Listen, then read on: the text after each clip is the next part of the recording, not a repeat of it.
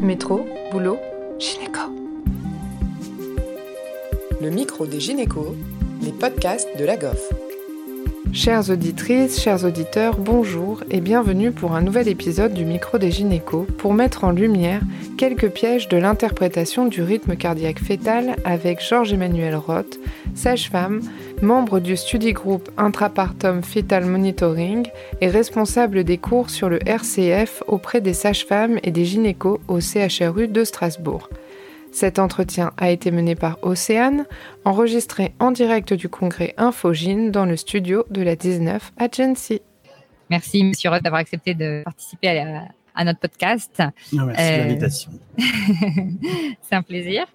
Aujourd'hui, on voulait discuter un petit peu des, écueils, des pièges de, l'analyse du rythme cardiaque fœtal, en particulier de, l'hypoxie chronique et de la problématique des pertes de signal pendant le, travail. Pour l'hypoxie chronique, euh, est-ce que vous pouvez déjà peut-être euh, rappeler à nos auditeurs euh, la, définition, le, mode de diagnostic?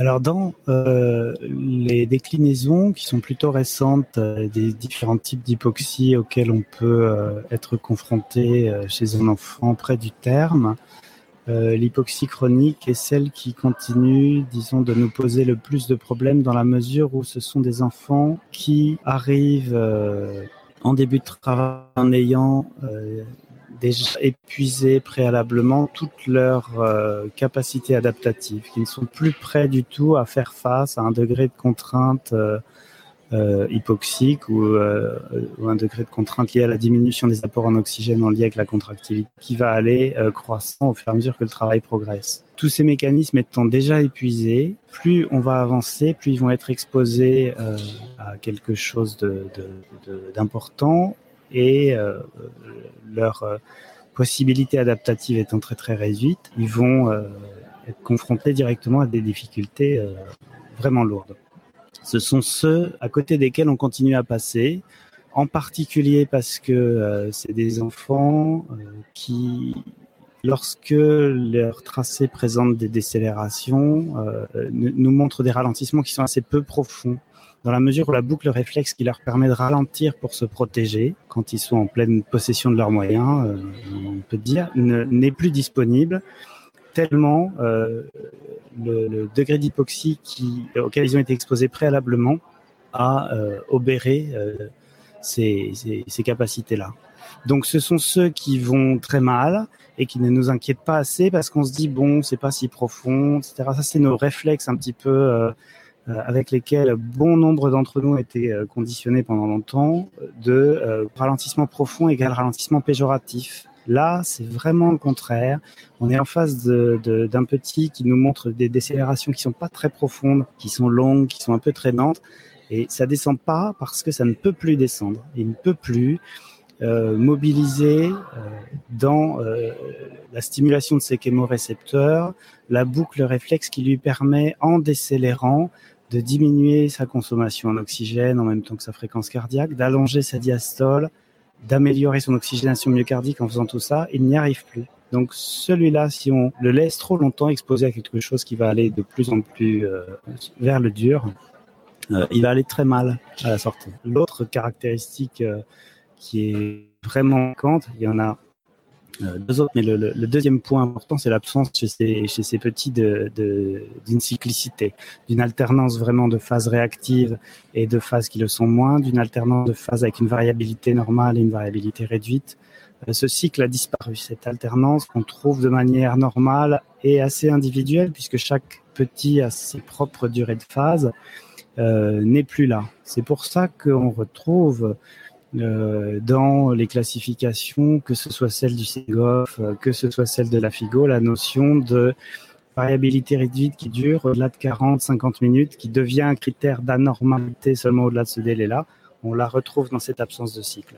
Réduite, donc inférieure à 5 battements par minute. Inférieure à 5 battements par minute. Au-delà de 40 minutes, ça doit nous. Entre 40 et 50, selon la classif qu'on utilise, ça doit nous interpeller. En allant euh, bah, se dire on ne sait pas à quel moment de la journée on tombe pour eux. Si vous avez un petit qui va bien et qui euh, bougeait beaucoup en salle d'attente, le temps que la patiente arrive, entre sous monitoring, qu'on pose le capteur, démarrer, euh, sa sieste du moment, ben, on va pas lui sauter dessus tout de suite en le laissant peut-être finir son, sa phase de, de sommeil profond mais ce sont des choses qu'on va, euh, va voir euh, se modifier au bout, euh, en général, au maximum d'une quarantaine, quarantaine, cinquantaine de minutes. Les autres points de vigilance qui peuvent nous mettre, parce que c'est toujours un faisceau d'indices, hein, cette question de l'hypoxie chronique, ce sont plutôt des enfants qui vont avoir facilement un rythme de base vers la limite supérieure de la normale. Pour leur terme. Pour leur terme. Mm. Même si c'est une notion qui n'est pas encore suffisamment euh, documenté pour qu'on puisse faire de manière stricte la corrélation entre le terme auquel on se trouve et la valeur de rythme de base qu'il faudrait pouvoir attendre. Mais on euh, imagine qu'elle euh, diminue avec le terme, de manière générale. Dans la mesure où on a un parasympathique qui se mature au fur et à mesure qu'on avance vers le terme, cette mmh. fréquence, cette baseline va en général diminuant après, on reste coincé sur notre incertitude initiale qui est liée à nos modalités de datation. Euh, même si on a une datation euh, on n'a jamais exactement euh, la notion très précise avec notre battement, trois jours en plus, en moins, du terme exact auquel on se trouve. Donc, cette chose-là vient relativiser le fait d'attendre une valeur de rythme de base bien particulière de manière générale, l'hypoxie chronique, on peut s'attendre à une élévation du rythme de base euh, qui serait peut-être proportionnelle à l'hypoxie, vous pensez, ou d'au moins d'une certaine euh, valeur limite euh? Non, on n'a pas de données disponibles qui puissent vraiment de manière robuste nous faire aller dans ce sens-là. C'est-à-dire que on n'aura pas euh, un enfant euh, franchement tachycarde comme il pourrait euh, le devenir en étant dans un contexte d'hypoxie évolutive, hypoxie graduellement évolutive avec un rythme de base qu'on aura vu évoluer au fur et à mesure que le travail avance jusqu'à la tachycardie.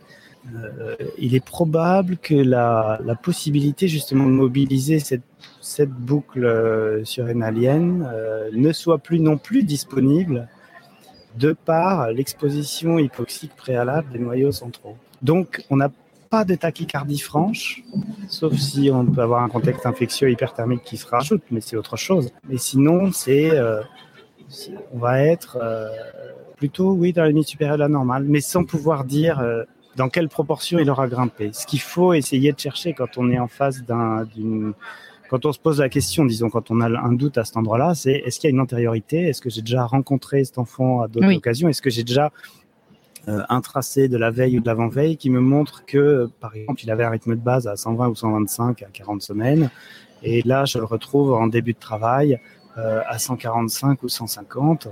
Euh, est-ce que c'est transitoire? Est-ce qu'il revient à son 120 Est-ce que ça reste comme ça? Est-ce qu'il y a des ralentissements autour?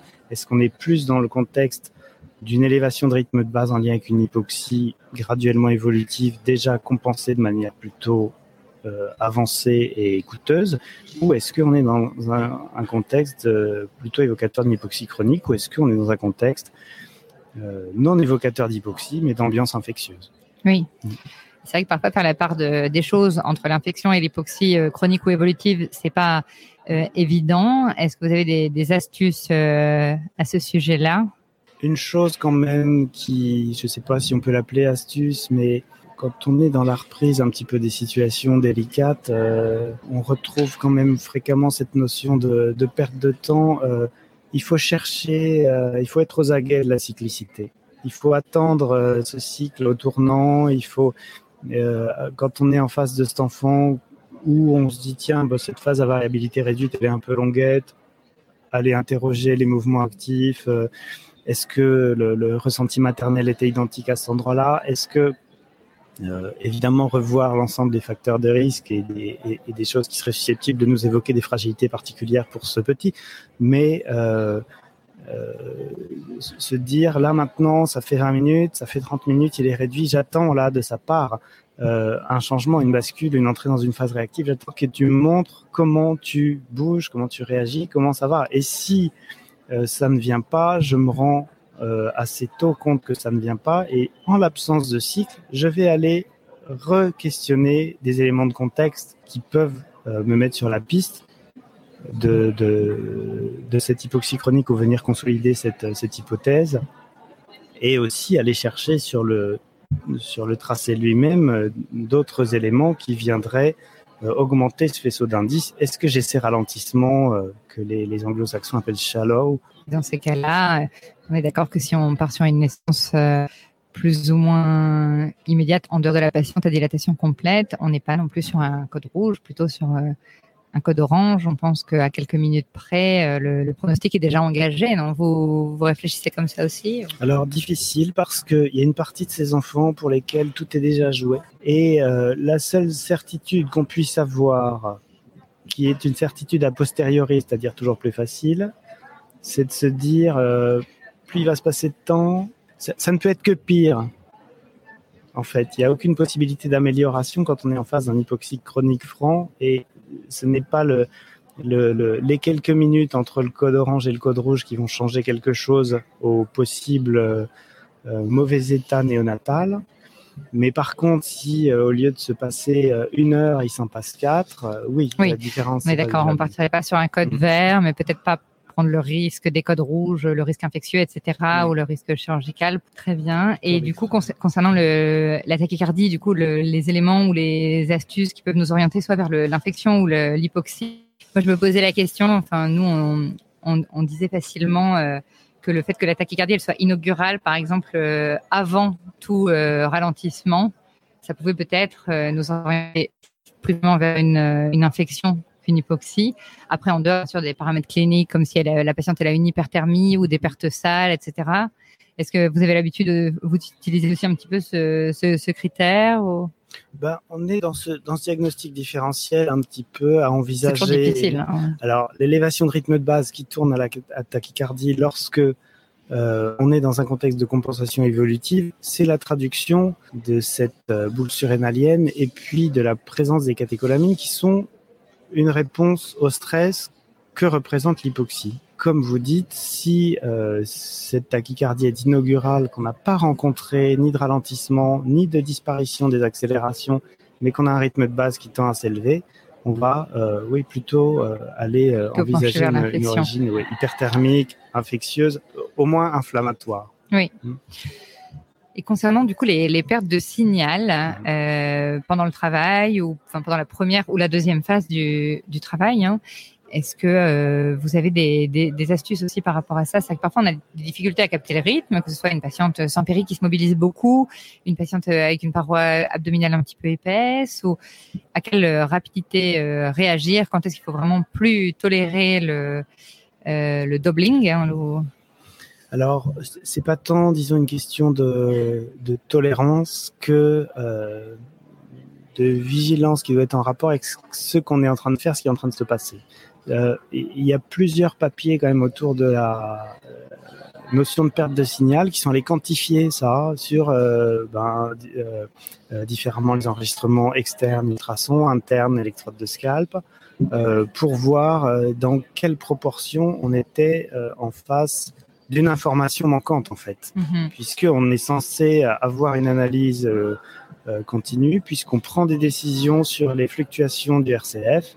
Dans quelle proportion euh, est-ce que cette information nous fait défaut et empêche ou n'empêche pas une interprétation et donc une prise de décision? Il y avait un papier français, un papier d'une équipe portugaise et britannique également, qui viennent quand même en comparant les différentes modalités d'enregistrement des accélérations et des ralentissements en interne ou en externe, on enregistrerait plus d'accélération euh, en externe qu'en interne, moins de ralentissement en externe qu'en interne, et euh, y compris dans la concomitance, la notion de concomitance avec les contractions.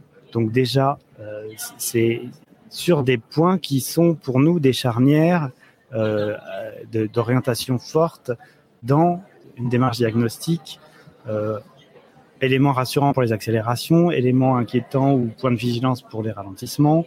Euh, on voit qu'à ces endroits, on perd euh, de l'info. Si on surveille en écho, oui, plutôt que. Oui. Hmm.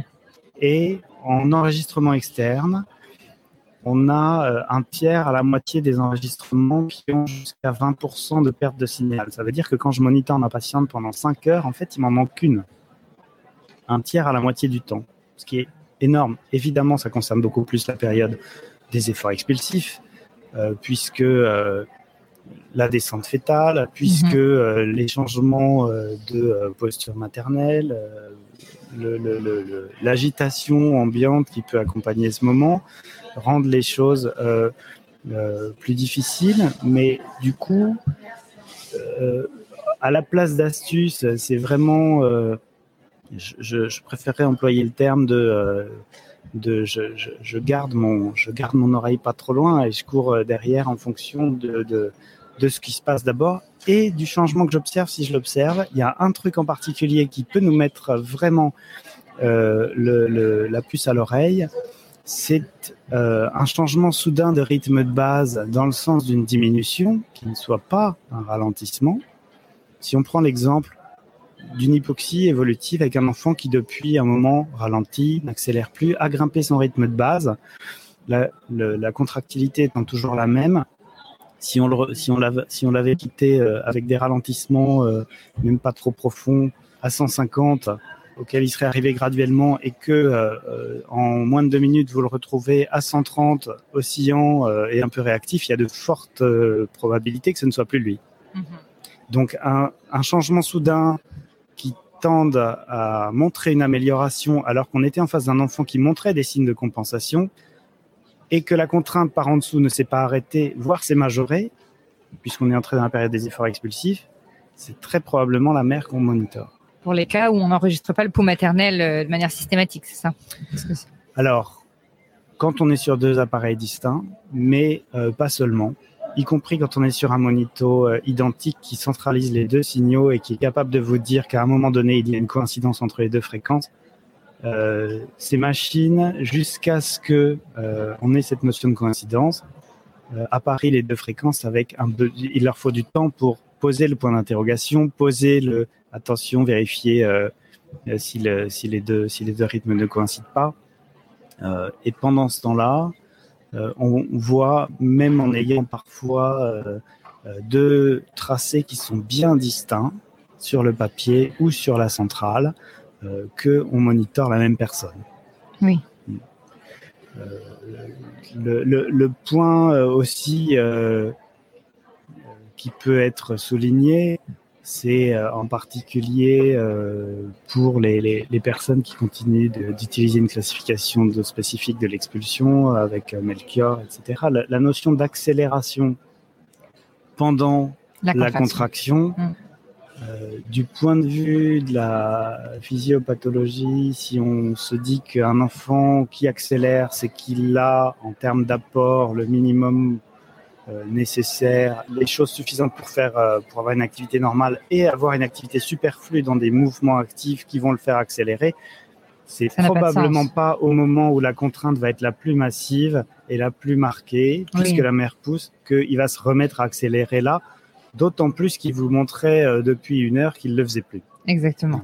Donc ça, c'est vrai que les, les accélérations pendant la poussée, on, ça doit vraiment toujours nous alerter. C'est très probablement maternel en fait. Donc ça ne nous dit pas comment va l'enfant, mais ça nous crée une zone grise, euh, une zone d'incertitude qui peut être euh, assez longue euh, en fonction de la durée des efforts expulsés. Oui, qui peut justifier du coup d'espacer mm. peut-être les efforts.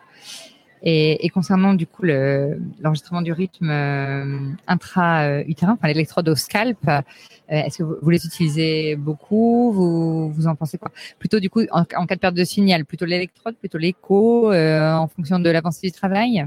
L'écho euh, peut être un recours, euh, disons, pour repositionner un capteur chez un enfant qu'on n'arrive pas ou dans les gémellaires. Bien sûr qu'on va avoir besoin d'une vérification échographique euh, le plus possible, mais une patiente soit qui se mobilise énormément, soit qui a un panicule adipeux très important, euh, euh, et un enfant qu'on n'arrive pas à enregistrer valablement ou suffisamment bien pour avoir une analyse qui puisse nous permettre de se dire bon ben, ce qui me montre est rassurant ou ce qui me montre m'inquiète, euh, je pense que euh, il faut euh, facilement euh, pouvoir passer un enregistrement interne avec une électrode de scalp en tenant compte des quelques contre-indications qui vont avec euh, sur une, une, une, prématurité importante ou en dessous de quel terme, par exemple En dessous de 34, on ne va pas avoir envie tellement de, de, de, mettre une électrode de scalp. Mais, et, les recommandations de la FIGO vont dans ce sens-là. un peu euh, les, les, les, les, séropositivités, VIH, hépatite, etc., contre-indiquent la pose d'une électrode de scalp. Mais euh, parfois, bah, on aurait envie de se dire tiens, cet enfant, j'aimerais lui laisser sa poche, il a un amortisseur liquidien, ça l'aide quand même à faire face à l'ambiance contractile qui est autour en termes de contraintes, mais je n'arrive pas à l'enregistrer. La question se repose un peu différemment euh, si on veut essayer de se donner un petit peu de temps. Oui, la FIGO 2015, hein, vous parlez de ça que vous m'avez le, justement, en parlant de la poche, parfois dans l'analyse physiologique du rythme, c'est aussi une question qu'on se pose. Est-ce qu'on, fait des petites anomalies? Est-ce qu'on rompt euh, des, plus ou moins petites anomalies euh, du rythme Est-ce qu'on rompt la poche pour un petit peu décomprimer euh, éventuellement le cordon pour accélérer le travail? Ou est-ce qu'au contraire, on essaye d'éviter d'accélérer trop sur un bébé qui a déjà qui a déjà des, des anomalies du rythme, on va dire en dehors d'une situation où on pourrait encore juste arrêter le symptôme ou diminuer le symptôme sinon Qu'est-ce que vous en pensez? Si on se situe en temps, réel, c'est-à-dire, je pense qu'en tant que, que personne qui sommes là pour surveiller comment le rythme euh, évolue en tant que euh, reflet direct de ce que l'enfant est obligé de faire pour s'adapter à ce qui change dans son environnement immédiat. Finalement, c'est pour ça qu'on est là. Euh, ok, il est en travail, il a, euh, il a ses billes euh, de départ, il a son baluchon, il a ses fragilités, ses réserves, euh, son, son contexte, le contexte de sa mère, et on ne sait pas comment tout cet assemblage va évoluer avec une, un changement graduel des apports disponibles en oxygène au fur et à mesure que le travail avance. Donc notre enregistrement du RCF, c'est vraiment la petite partie émergée à laquelle on a accès, qui peut nous informer partiellement sur ce qui se passe en dessous. Euh, euh, à partir de là, la question de j'ai des anomalies visibles. En fait, ce que je vais appeler anomalie du RCF, c'est signe d'adaptation.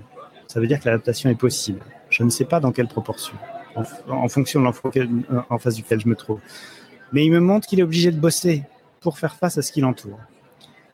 Dès que je vais euh, avoir envie de faire aller les choses plus vite parce que je m'inquiète pour lui, je risque à tout moment de majorer le niveau de contrainte avec de l'oxytocine bien sûr, mais aussi éventuellement euh, en rompant la poche et en allant vers une contractilité spontanée, si on ne dirige pas euh, autrement, qui soit plus intense. Ça veut dire possiblement exposer l'enfant à un niveau de contrainte plus élevé et donc une nécessité adaptative plus importante. Euh, peut-être qu'il peut y répondre, peut-être que dans la balance entre ce que ça va lui demander comme boulot supplémentaire et le temps que j'ai une chance de gagner en dirigeant un peu euh, chez une euh, multi euh, à 4 cm, je vais avoir un gain de temps qui va être euh, bénéfique. Euh, on réintroduit à ce moment-là des éléments de contexte à l'analyse. Là, on va se dire, bon, bah, ok, c'est une, une primigeste, on est à 3, on vient de poser une péri, euh, euh, on a déjà euh, des signes, de, de, on a quelques ralentissements, mais encore, encore un cycle, encore des phases réactives. Il ne fait que ralentir, il s'adapte à chaque fois. On a du temps devant nous. Est-ce qu'on a besoin de diriger? C'est pas sûr. Mm -hmm. Est-ce que le fait de diriger risque de majorer le problème? C'est, On ne peut pas l'écarter complètement.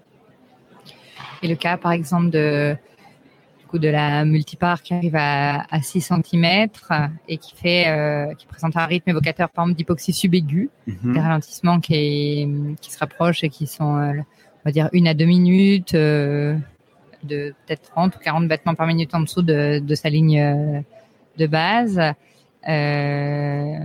Un rythme, imaginons qui reste du coup normaux oscillant entre deux, mais des contractions qui sont assez proches et qui n'a pas de symptômes, du coup le, vous, vous suggérez de, de, rompre ou de ne pas rompre la poche des os Alors, finalement, dans, dans l'hypoxie subaiguë, le problème, c'est un intervalle hors contrainte, insuffisant pour que l'enfant puisse terminer son mouvement adaptatif, puisse revenir tranquillement à son rythme de base, à nous montrer comment il est capable d'oxygéner ses organes centraux. Dans l'hypoxie subaiguë, c'est de l'hypercinésie de fréquence euh, majoritairement qui est à l'origine de ces, de ces circonstances-là. Si on est à 6 cm chez une multi dans une hypercinésie de fréquence spontanée, oui. c'est qu'il y a bien quelque chose qui la suscite.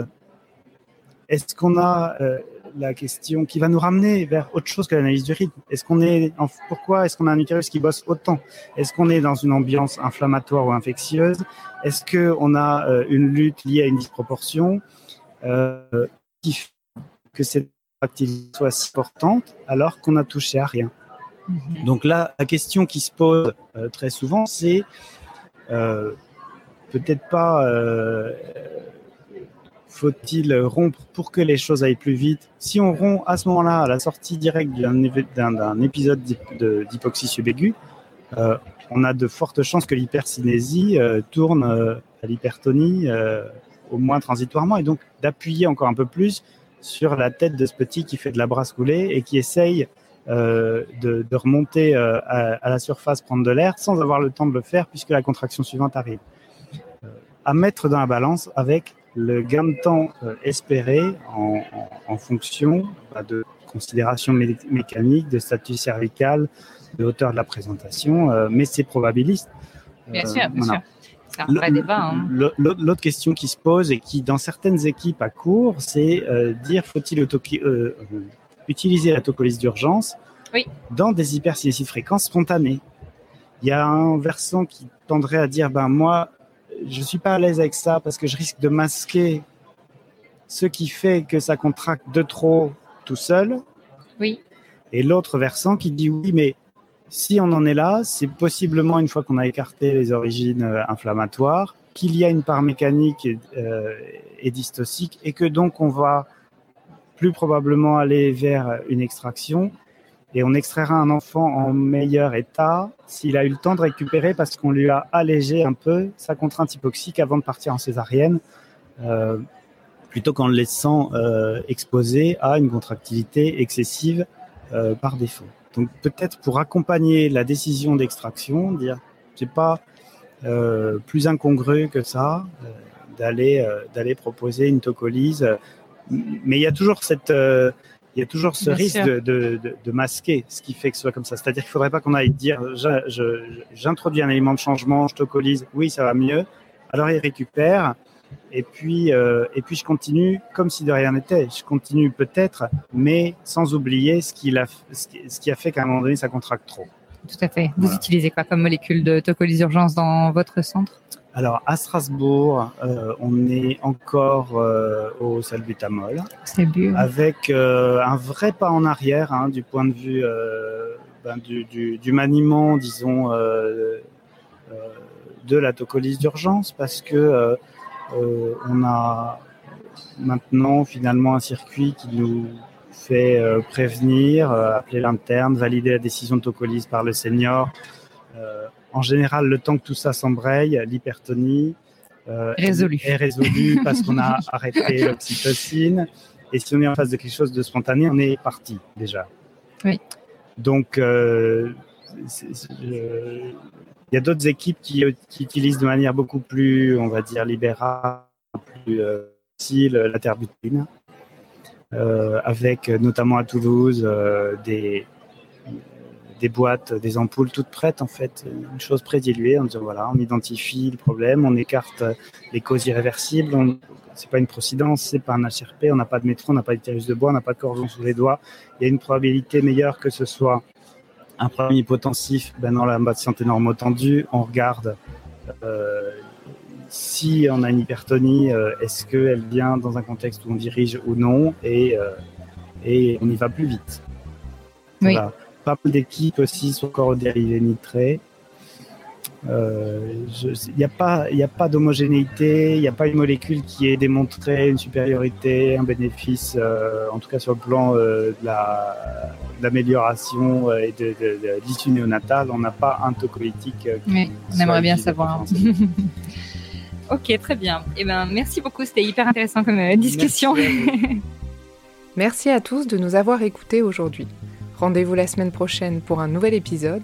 Vous retrouverez toutes les ressources et références de ce podcast dans la description et surtout, n'hésitez pas à vous abonner à la chaîne, à lui accorder 5 étoiles, voire même à en parler autour de vous. Métro, boulot, gynéco.